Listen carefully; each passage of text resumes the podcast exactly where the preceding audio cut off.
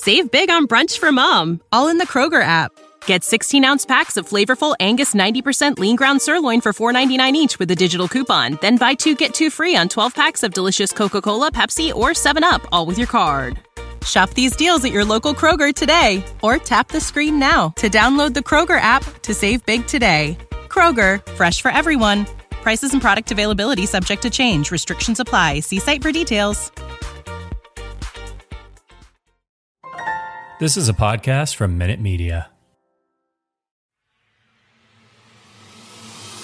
I'm solid to the crack, never change. Me and my son, the rain, it gets wild when we hang. I'm solid, could touch the blue part of the flame, the blue part of the flame.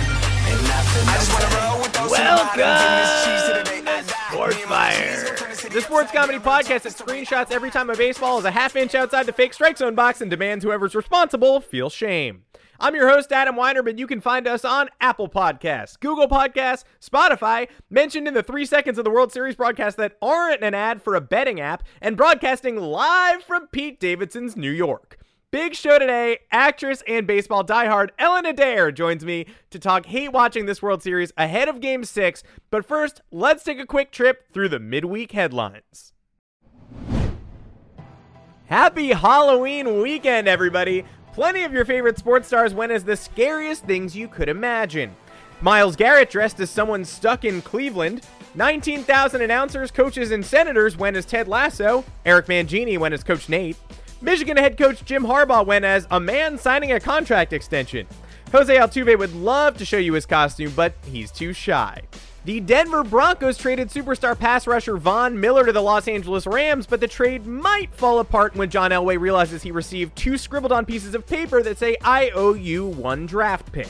Miller will join Aaron Donald and Jalen Ramsey on the most talented defense that's ever had to explain away Matthew Stafford's injury struggles. PETA has announced a proposal to rename the bullpen the Arm Barn. People were immediately furious, not because of the proposal, but because PETA came up with a legitimately great idea.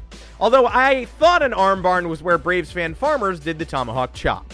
Of course, much conversation has been had about the chop this World Series, and a lot of people have responded with, well, I've never heard an actual Native American complain about it. Yeah, your ancestors did a pretty good job silencing that conversation ahead of time.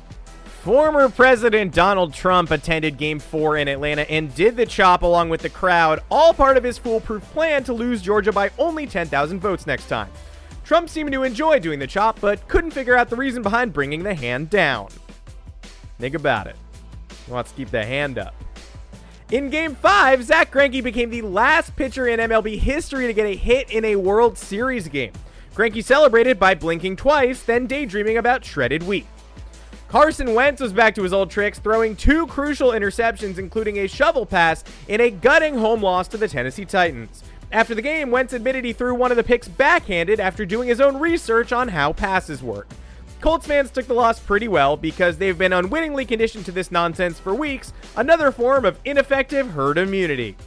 Potential NFL MVP Derrick Henry unfortunately suffered a Jones fracture in his foot during the win that might knock him out for the season. He suffered the injury tying his shoe when he accidentally stiff armed his own foot into oblivion. For those who don't know, a Jones fracture is a fracture of the bone in the pinky toe side of your foot, and a Julio Jones fracture is when your entire body is fractured. Henry's MVP campaign is now over, which opens the door for Russell Wilson to finally ah. Sorry, Russ. Jets backup quarterback Mike White defeated the 5 and 2 Cincinnati Bengals in the biggest upset of the weekend. White is in his fourth season, while top pick starter Zach Wilson is in his final season. Needing just a field goal to win it in the final minutes, Tom Brady instead threw a pick six in a loss to backup Trevor Siemian and the New Orleans Saints. Brady's Bucks are still in a pretty good position despite the loss, sitting at 6 and 2 and having the 27 best players in the NFL on the active roster. Cowboys quarterback Cooper Rush started in Dak Prescott's place on Sunday Night Football. If you've never heard of Cooper Rush, it's that era right after the gold rush when everyone was heading west to make barrels. No, that's obviously not true. It's the name of your 14 year old daughter's boyfriend who smells like flannel and whippets. Of course, that's a joke as well. It's the lead singer of Rush. The Cooper rush to Amari Cooper game winning touchdown was the first in NFL history where the passer's first name and receiver's last name are an exact match. although extremely close to accomplishing this, Joe Montana to Margaret Cho. Just a CJ swap. Also, Steve Young to Young Thug, Johnny Unitas to the United States military, and Bart Starr to a young Beyonce on Star Search. Girls Tyme was the name of that group. They went by Girls Tyme. And Falcons wide receiver Calvin Ridley announced he was stepping away from football to work on his mental health. Said Falcons fans, wait for us! That's it. Coming up, actress, Phillies fan, and baseball watcher Ellen Adair on this extremely detestable World Series and how to cope with it. I am here with actress, frequent podcast guest, and baseball fan, as well as a Phillies fan, specifically Ellen Adair. And uh, Ellen, I called you on because you made a note that you were hate watching this World Series. We're approaching game six. I'm not sure if it's gotten any more or less detestable, but thanks for stopping by to talk me through exactly how this experience has been uh, watching the Houston Astros and Atlanta Braves battle, two teams that I think most people are not fans of. Yeah. I mean, I think the tweet that actually connected us was that I said watching this World Series felt like watching a battle between my ex boyfriend and the person who used to kick my dog and dump me in a trash can as a child. And yeah, that's sort of been the experience for me. It's not been great. Like I I thought I'll watch it and I'll find eventually that I'm rooting for somebody, and I haven't found that to be the case yet. That was yeah, that was something I wanted to talk about. I, I mean, we can talk about the specifics uh, of the series and momentum changing a little bit. Um, but you have not picked a side, and with Game Six approaching, it kind of seems like you won't be picking a side. Yeah, I don't think I'll be picking a side. Although, here's what I will say: is that I have found that I am rooting for Atlanta to lose more than I'm rooting for Houston to lose. So maybe that's an answer, but I don't feel like it's that I am rooting for the Astros. My husband had a clever idea in which he said, Well, I'm just going to root for whoever is the home team because in that case, then we don't need to see the fan base excited and that perhaps there's even a little bit of Schadenfreude in seeing the fan base be sad and witness their team lose. And I, I get, I get it. That's good. On the other hand, that ultimately, uh, well, obviously hasn't happened and would end up with Atlanta winning, which is, I think, not the outcome that I want. Yeah. So, I mean, it's again, it's not a rooting for, it's a rooting against, but you've ended up theoretically being more comfortable with one of the two outcomes. Yeah, I guess so, which just feels terrible. Feels really terrible. There's no there's no it's one of those situations, you know, sometimes in life you come to a fork in the road and you're like there's no good choice here. I've got to I've got to make a bad choice. And that's this World Series. I depressingly sympathize with this more than you could ever know. I maybe this is the time to reveal that I am a New York Yankees fan, which is not a fun thing. People don't like to hear that, and I'm sure that's not pleasant to hear. Yeah. Um, but yeah, it, I was raised birth, on a fundamentalist hatred of the Yankees, and so I'm aware that this is going to be the podcast entitled "Ellen Makes Friends with Nobody." I will. I mean, I accept Yankee hatred. I under. I. I. It makes more sense to hate them than to be a fan of them. But with that in mind, I just encountered, you know, Red Sox, Astros in the ALCS, and sort of felt like I was going to take the same position of this is terrible for me. This is obviously the worst case scenario for me since the you know the Red Sox and Mets can't play in a ALCS of any kind. So eh, before the World Series, this is probably the worst thing that could happen. But by yeah.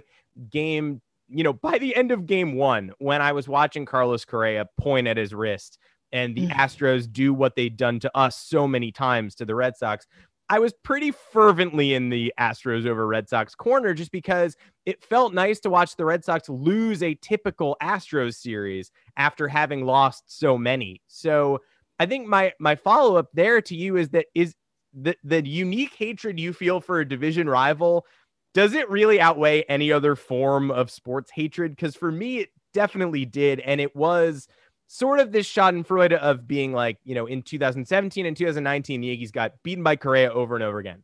Altuve got them in clutch situations. And so when you watch the Astros do that to the Red Sox, it was like, are you guys enjoying it? Are you guys enjoying what you were rooting for a couple times recently? Because I certainly yeah. kind of am. Yeah, totally. No, I understand that. No, my nickname for uh, Correa is Mr. Teeth because I feel like he's always showing off his dental work. Like every single shot of him, he's just like. Anyway, uh, that's just me and my weird nicknames for baseball players. Yeah, I, it's not necessarily just a division rival, uh, but I though I, I mentioned that I was I was raised on a fundamentalist hatred of the Yankees. This was inculcated in me by my parents.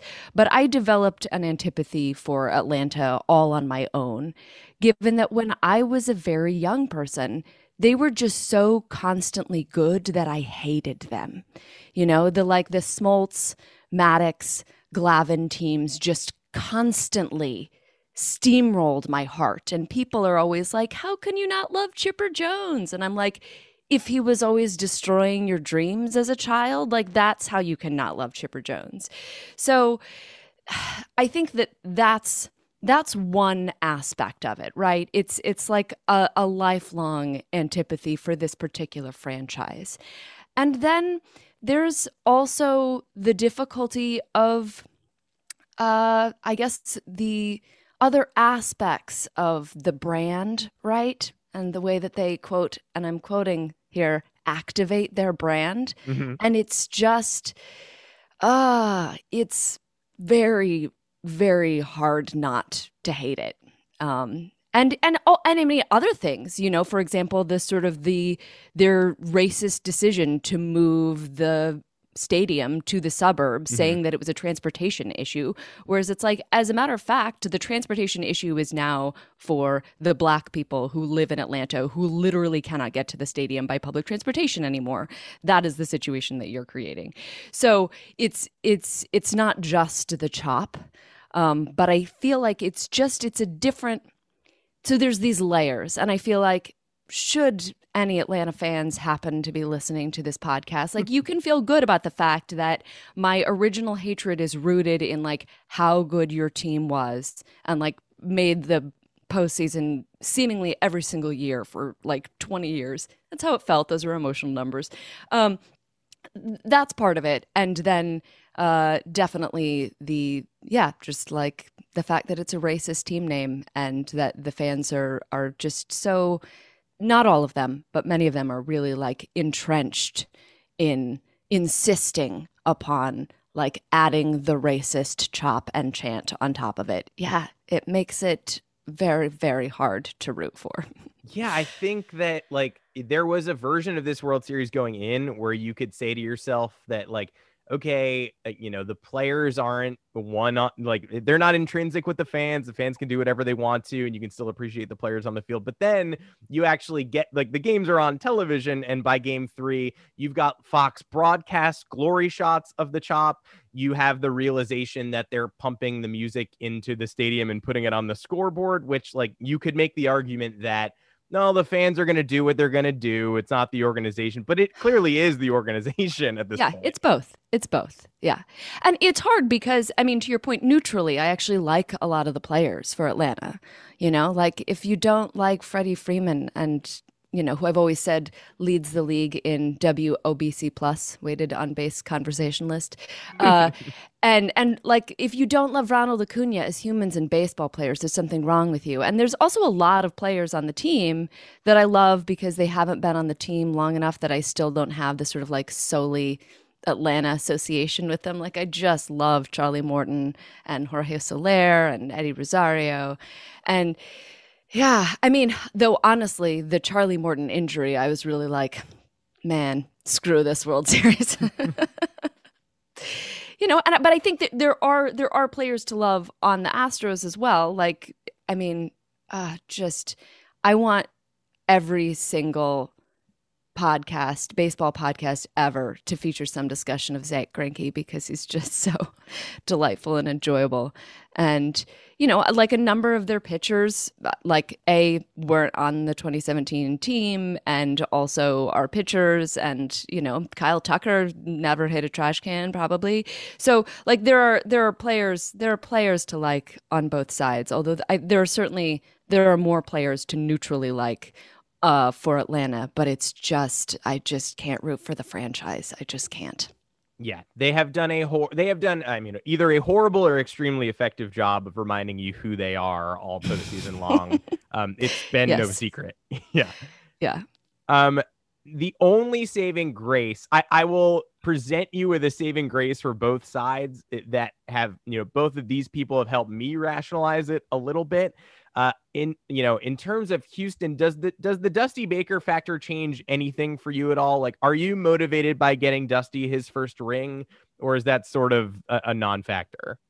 No, absolutely. I think that, you know, at one point I had said that, like, basically the best that we can root for in this series is like Dusty Baker is a nice man versus Joc Pederson wears a pearl necklace and isn't that quirky.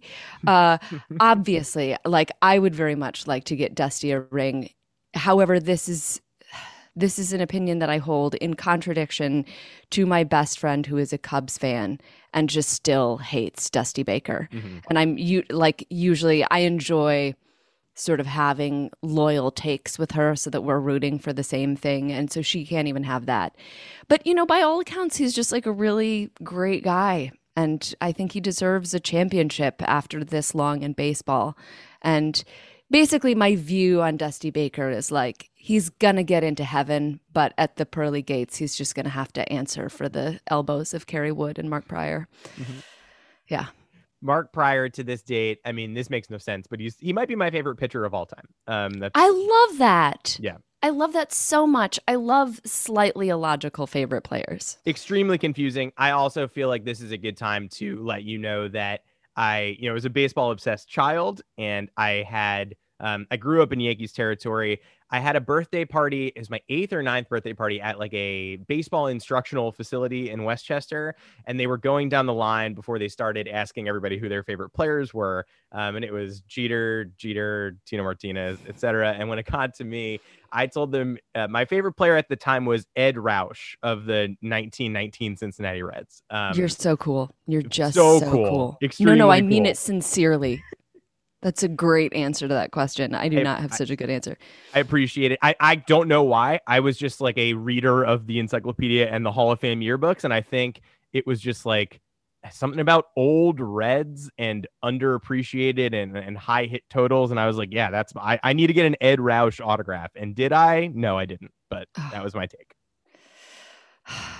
Amazing. I love it so much. Yeah, I don't I don't I mean, Von Hayes was the first man that I ever loved, and I was like a toddler, so I don't know why. People will often ask me why, although I think, like, you know, Von Hayes eminently lovable, as was Edd Roush, although I will confess I know less about him. I know Uh, almost nothing about him. yeah. yeah. Um, but yeah, no, I just chose. I just I was like three years old and I was just like "Mm, that one. I don't know. He hit a homer probably. Yeah, I chose. I loved Edd Roush. I loved Hal Newhouser. Um, I, don't- I don't know Mm. why. Um, these are just the guys. But Mark Prior, I specifically, uh, we saw him on the Cape Cod League at like a Team USA scrimmage, and So then I read, yeah, and I read something saying he was, you know, the draft's top pitcher, and from that moment, I was like, uh, you know, a devoted follower. Yep. Yeah, it's so fun. I feel like there's just a different sort of emotional attachment when you see somebody before they've come up to the major leagues. Whe- Whether that's the Cape Cod League or like the minor leagues or whatever it is. Yeah, that it's just like, yeah, I I saw that guy and I liked him then. So, yeah, that's I love that story. Yeah, I mean, there everybody goes now. Now the world knows. Um, the the other side of the coin, and I think I'm probably gonna create your answer before I'm even done asking the question because I think I know where you stand. Awesome. But there there is the Hank Aaron side of things in terms of this serving as a tribute to Hank's legacy. But then again, there is the fact that the franchise's legacy sort of feels gross in and of itself. And, and I've seen you advocate for a move to the Atlanta Hammers. So I think, you know, my what about Hank Aaron question is sort of answered by my shirt that says this franchise should be renamed the Atlanta Hammers. Um, is that sort of where you fall that the better tribute would be just an overhaul? Absolutely. Yes. Yes. Yeah, I mean, I, I really, I was stop, uh, jumping on Joe Posnanski's Atlanta Hammers bandwagon. It was certainly not an idea that I had myself, but yeah, that would be the better tribute. That would be like you know, in some ways an anti-racist tribute. And I was watching like a really lovely video about Dusty Baker and H- Hank Aaron, but it was basically like, yeah, Hank Aaron helped Dusty Baker deal with how freaking racist everybody was. And I was like, yeah, it doesn't actually make me feel super fuzzy about Atlanta franchise. So, yeah, I mean, obviously, obviously, I love Hank Aaron, and and so I'm not by no means am I am I saying that I'm anti Hammer and Hank. And as a matter of fact, yeah, I I would be much happier for I would be much happier to really just have a sort of like er division rivals uh, dislike of the franchise rather than the current just like just gross, just gross feeling about Yeah. it. Yeah, it's Yeah. it's grimy, it's it's bad, and so it's it's hard to pull the heartstrings for something this objectively sort of grimy. I, I right. If you cared, yeah. if you cared about black people, you wouldn't move your stadium to the Yeah. place where none of the black fans can go see it. I mean, not none, but yes. yeah, that's a that's sort of objective fact of the matter. Is is this for you then the most detestable MLB team at the moment, uh, and and also fan base? Like, is are the Braves the team that you feel the most antipathy for out of out of any team? I actually realized that yes, though though you know, so I construct a complex flowchart of baseball allegiances so that I can usually, and I mean, really, this whole series has been about the breakdown of the complex flowchart of baseball allegiances because I'm just like, I can't even, like, yes, technically I know where these fall on the flowchart, but I still just don't feel good about it. and I was, re- I've been realizing in the last, few years that you know despite always being like well the yankees are on the bottom always that i kind of personally oh you know like if we just if we had a rerun of like 1996 or 1999 i would be like well I, I mean, it would be a similar situation to right now, but I would Yeah. be like, I think I'm just rooting for Atlanta to lose more, frankly, um, which is crazy. And I feel like I might uh, lose some additional friends over that assertion. Um, I mean, in terms of the fan base, every fan base, every team fan base is terrible in their own way, whether it's entitlement or like thinking that they're the best fan base is also a way to be the worst fan base, or whether it's like showing up in the third inning and leaving in the seventh. Um, except for, I mean, I don't know, Mariners fans seem pretty great They do. but i'm i'm aware that like i'm a phillies fan and so i in terms of like the overall fan base i can throw no stones from my glass house but i will say a couple of things i mean i alluded to this earlier but just sort of like the entrenchment of a section of the atlanta fan base on their team name and the like racist cultural appropriation it just feels terrible in an entirely different way. Like it's not even about the sport anymore. And some of them will act like they want to engage in a conversation about it, but then, like, if you're like, oh, well, here are these studies or these articles written by indigenous from the indigenous point of view they just engage in a sort of like run around whataboutism that gives me this like tiny tiny window into just how exhausting it must be to be non-white in this country and obviously it's not everybody. Like i have like i have many friends many wonderful people who are yankees fans and i love them. And i have many wonderful friends who are atlanta fans and they are like thoughtful human beings and they hate the chop and they would never do it but it's still their team and they're going to root for them and i understand that. Like i'm definitely not asking anybody like who was raised on braves fandom to not root for their team now that they're in the world series. Um but it's you know it's sort of it's like the same way that though i am a phillies fan i will never boo somebody on my own team and i will never like heckle somebody from an opposing team despite the fact that those are like phillies fan attributes. But speaking of heckling someone from an opposing team i am here to say that for me personally no other fan base gets in my twitter mentions about literally anything like the fans from Atlanta. Like no other fan base decides to come to my Twitter account after they have won a game against the Phillies as if that's like a hard thing to do instead of like usually the inevitable outcome. And there are a few fans who will post gifts of their team on everything that I post. Like whether or not it even has anything to do about baseball. This is not a joke. Earlier this year, I had posted something about like, if you want to donate to the victims of the earthquake in Haiti, and somebody posted a gif of like a celebrating Dansby Swanson. And I was like, seriously, dude? Yeah. So, I mean, I think that that, that perhaps like my engagement in sort of the baseball discourse to the extent that I am engaged in it and like existence as an, and I put this in huge quotes like Twitter baseball personality, which is totally ridiculous to me. Perhaps that has made me like more of a target, but it's only the fans from Atlanta. I don't get other fans coming in and just like deciding to troll me. So yeah, I think that that's um that that probably has contributed to the development of my antipathy. That's so funny because it's an unfortunate thing for me to admit again, but for me, that's Houston fans. I get Houston fans not every day, but when I write a critical article of Houston, you're not allowed to. Um, I mean, in terms of much less impactful whataboutism, there is a lot of very fun on-field Houston whataboutism where you know they would love, they really want to unseal the Yankees letter, which like I'm not even sure if that's something you're aware of as a fan of not the Yankees, but there's apparently somewhere a letter detailing the Yankees' involvement in some sort of sign stealing scandal that has to do with this DraftKings participant lawsuit. Um, there's a letter. I have heard about this. Yeah, I'm not remembering yeah. all of the details off the top of my head, but yeah, totally. It's not helpful, and they shouldn't be remembered. But it's like a letter detailing some indiscretion, and there's one for the Red Sox, and there's one for the Astros too, and none of them have been opened.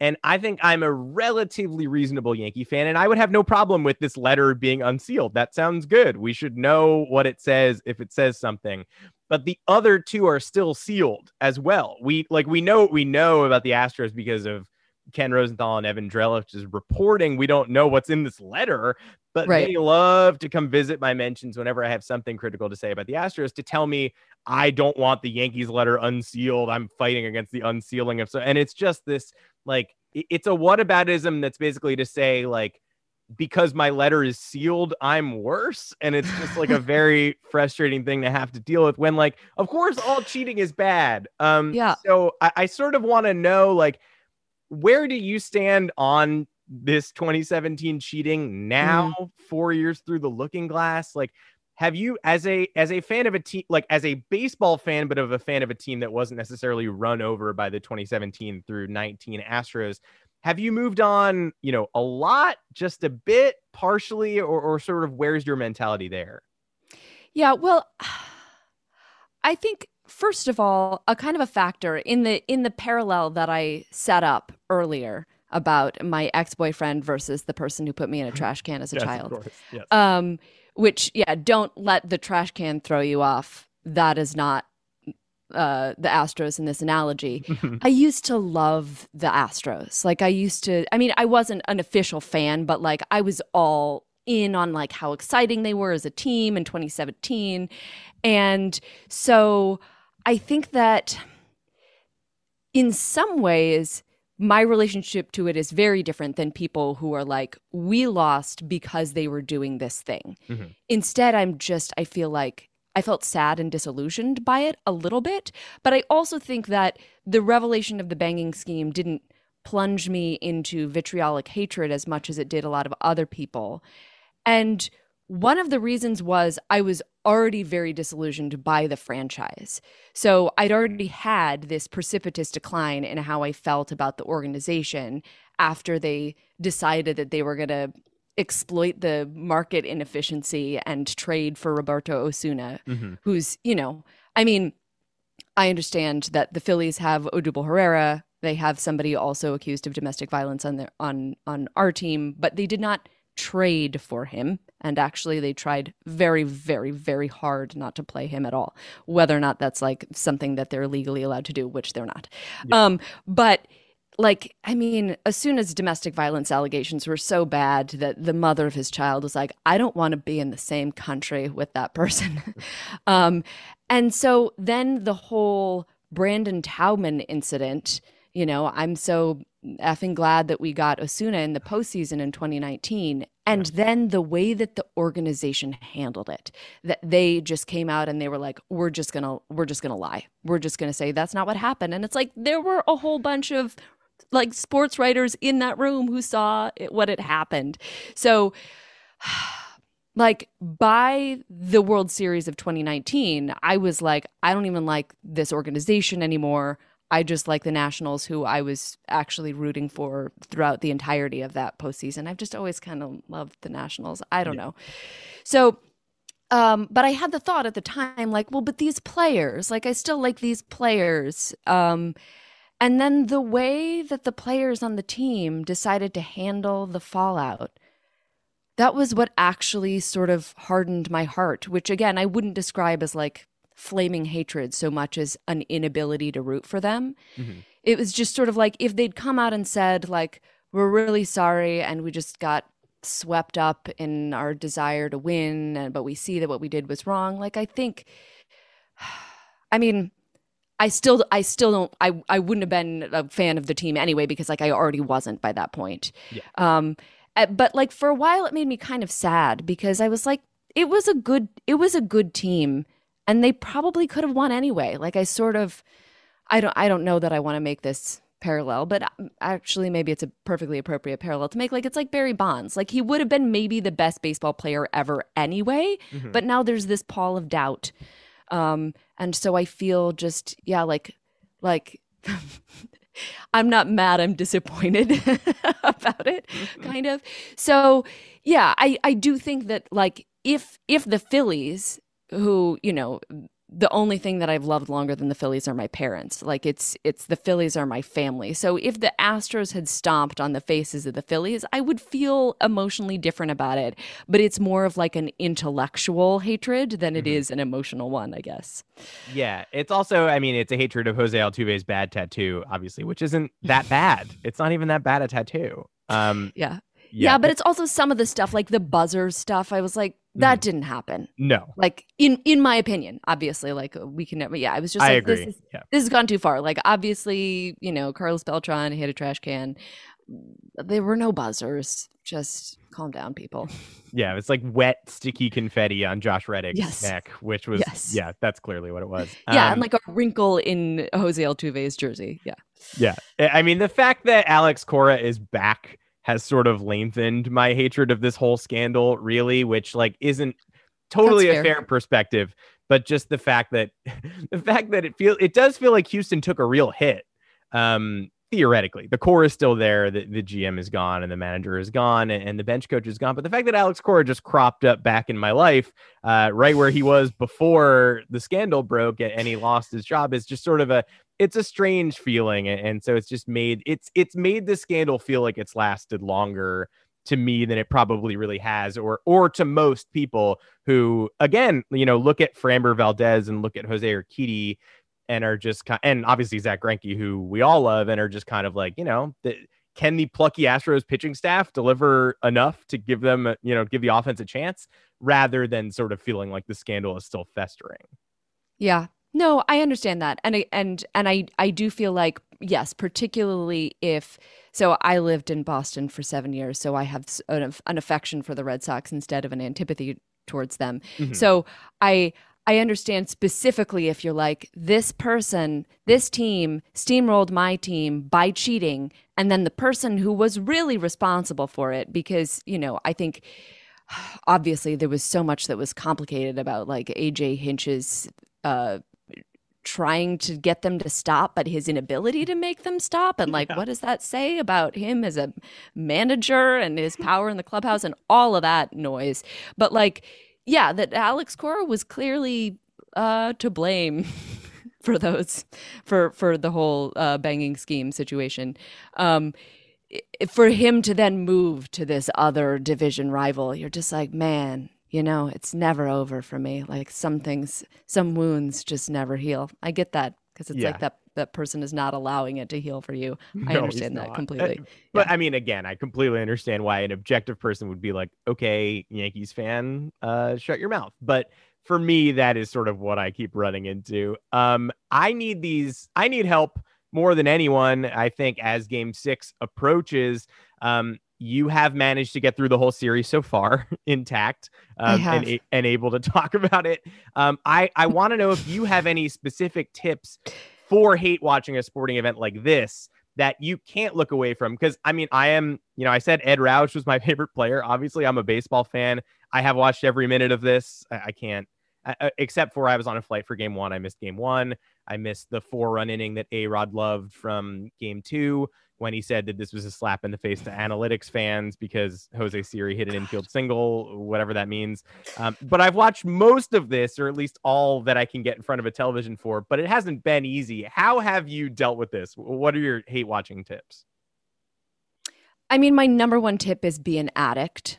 Just be an addict and realize that there's about to be no more baseball for a while. Mm-hmm. And so yeah, that's really what it is. Like it just it really feels like this is sort of my baseball addiction hitting rock bottom that I'm just like, oh man. And there was that time that I watched the World Series with the Astros versus the Braves. Um, but I mean, the other thing is multitask. You know what I mean? Yeah. Like, I just, I, I, I will not lie and say that I've been watching this World Series in the way that I have watched like World Series for the last I won't say 20 years, but like 15, 12 to 15 at least. Yeah. Just I'm kind of like, nah, all right, I'm just going to go to the kitchen and get something and yeah, I'll just I'll, like I'm watching, but like I'm also working on this thing. Uh, I'm not proud to admit it, but you've forced me to admit it on air, so that's the truth. it's just, I mean, it's funny because I usually I'm completely aligned, and I find like the sound of baseball is so pleasant, and you know, if it's a game I don't necessarily care about, I like to have it on in the background. But this World Series in particular, when you're just listening to the sound of the game, it's the tomahawk chop every couple of minutes. So you're right. Like, oh, great. That's the sound of the game. Cool.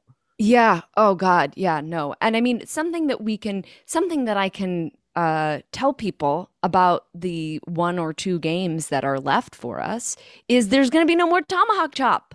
Mm-hmm. Like I'm like, yay! I don't have to listen to the tomahawk chop until the Phillies go back to Atlanta um, sometime next year. I mean, God willing, right? CBA pending. Yeah. Um, so so yeah, that's a that's a thing we can all cheer about. Everybody. I mean, everybody except for it's sort of like, and I think honestly, this has been part of my pain was I'm sure that you saw the kind of breakdown of like who's rooting for mm-hmm. Atlanta and who's rooting for Houston. And it was like basically the entire country. And I was like no it's not true. You know like all the more that everybody is just like well you have to get behind Atlanta because how can you root for Houston? I'm like don't tell me what to do which is of course I guess a very um a very Atlanta baseball fan kind of a response to have, I guess. sure, but you're you're allowed to be prickly against you know that proclivity for sure. Um, yeah, yeah. One final parting shot. I mean, it's a baseball podcast. I feel like we have to do predictions. Do you? Do you have a prediction for game six and beyond? Do you have any lean in where we're going? Uh, does it feel like Houston stole the momentum in game five? Or was that like the Dodgers Braves game when everybody decided the Dodgers were going to erase the Braves lead and then they just absolutely didn't do that? Yeah, it's a great question. And I mean, you know, on on the one hand, um, though obviously uh, I love narratives because that's what I do. Uh, like in my real life, is a, you know I'm a storyteller of various varieties. Um, but yeah, I just never really bought momentum because obviously, you know, if anybody had momentum, it was Atlanta when Duvall hit that uh, grand slam in the first inning, and we were all like, "Well, yeah. that's it. That's the series. Here it is. At least like our pain will be over, I guess." Um, although no, I was like, "Please, please, please, don't win the World Series in Atlanta. Like, yes. if you're gonna win, at least win in Houston." Um, so it's a hard question and obviously there's there's the the uh, braves history of losing in the postseason more often than they win but i also feel like that's not particularly predictive here.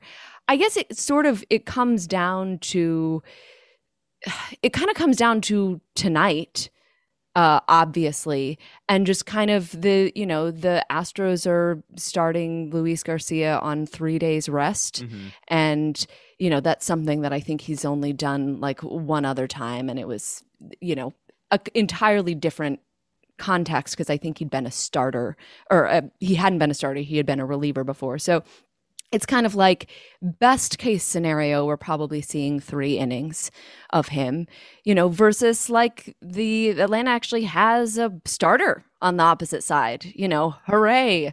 Uh, but you know Fried has not been particularly good the last couple of times out and i think it's he was just throwing his fastball a lot less. And i guess you know maybe that's because the the astros are so good at hunting the fastball um, in his last start but that's not going to be different this time. And i think just think you know like his his um it seemed like his command wasn't quite as good. So yeah i sort of i don't know. I think obviously because i'm i'm rooting for I'm rooting for Atlanta to lose more than I'm rooting for Houston to lose. I hope at the very least that it goes to seven games, I guess, because also I'm an addict and like I'm watching this and uh, on like a spiritually, I'm like on a, a bare mattress and um, injecting the baseball into some kind of wound. Uh, but yeah, I I don't know. I'm gonna go ahead and predict that it will go seven games but maybe it will still be Atlanta. I fall the exact same way. I think I, I am anticipating seven just because, mostly because of Fried's struggles. But I, I will say, I think I'm rooting for all I want to see. I would like these two teams tonight to exceed the Red Sox Dodgers record for that longest World Series game in all of history. And then whoever either the Braves win the title tonight, and that's fine, or it goes seven. But I would like to see something insane that I've never seen you know, I, I, want records to be set before the series is over so I can at least look back and say that was the record settingly weird Astros Brave series instead of that was the really unpleasant Astros Brave series. Yeah. Yeah. Because, I mean, you know, uh, uh, the first two games were like really snooze fests. Pretty bad. And some of the, the, the subsequent three games were slightly better, um, despite the background of the t- Tomahawk chop. Um, but yeah, it's been not like a particularly exciting World Series, even if you're just like rooting for fun baseball and like lead changes and stuff like that. Yeah. I mean, I do like the notion of a very long game because it's just basically like these two teams punching each other. And so I guess I'm here for that. it's like one last argument against all the people who are doing the tweets like these games are ending at 11:42 like baseball is dead and it's like okay well let's let's see you enjoy this um, yeah there's yeah. just there's i don't know so much of the of the baseball is dead i mean i, I get why people are upset you know and yes. that's because like unless one of these teams is your team it's it's been like not a particularly exciting world series but like on the other hand, I just feel like there's been so much hand wringing, and people are forgetting to take into consideration that, like, it's 2021 and we had a shortened season last year. And so, like, yes, obviously, uh, you know, Atlanta running out a couple of bullpen games. We've been heading in that direction a little bit, but also like you know, they're missing Charlie Morton and they, they thought they were going to have Charlie Morton. They thought mm-hmm. maybe they were going to have Huascar Ynoa and they didn't have him. Mm-hmm. So, like, but what did we think last year was going to be at issue this year? Starter length specifically like not just the kind of you know everybody is heading towards a tampa bay rays model of using their pitchers but just we knew that starters were gonna were gonna tire and, you know, the larger, larger context is that the postseason is longer than it used to be. Like, it's not that much longer than it was 15 years ago, but it's longer than it was 30 years ago. And we know a lot more now about, you know, what mileage does to a pitcher's arm, and that the more innings that a pitcher throws, the less good they are likely to be at the end of the year. So it's, yeah, I think everybody just d- d- being so up in arms about Ian Anderson being taken out of the game. You know, I was, uh, it's not babying him. Like, he's less likely to be good for a long time by the time he reaches freaking November. He's, he's a rookie. And, you know, also he walked like three guys and hit a batter. Yeah. So it wasn't like he was, you know, just twirling a gem. Yeah. Yeah, he wasn't that he wasn't that good, and then they won the baseball game. And then they so, won. yeah. Also, yes, exactly. Then they won the baseball game. They got the outcome that they wanted. Yeah, completely. it has been what it has been. Um, I will be right there on my couch alongside you in spirit, watching, vacuuming, doing homework. I mean, I don't Playing even. with have- my dog. yeah, I'm not a student, but maybe I'll find homework. I'll write an essay. I mean, that's sort of where I'm at tonight. Um, Ellen, thank you so much for joining. Uh, this was so fun. As this was as much fun as this World Series has been. Not fun at all. Oh, that's the very best compliment you could possibly give. But yeah, it has been really fun. I think this is the most fun I've had all series. So thanks, Adam. Oh, that's an extremely big help. Thank you so much. Uh, go tie. Yay. Ellen Adair, everybody. That conversation was so pleasant it almost made you forget that the Houston Astros and Atlanta Braves are playing in the World Series. Uh, the World Series has been a certified toughie, but remember, baseball is back, and also baseball never left. No final flame this week. We'll see you in the next one. Go Braves and Astros by default.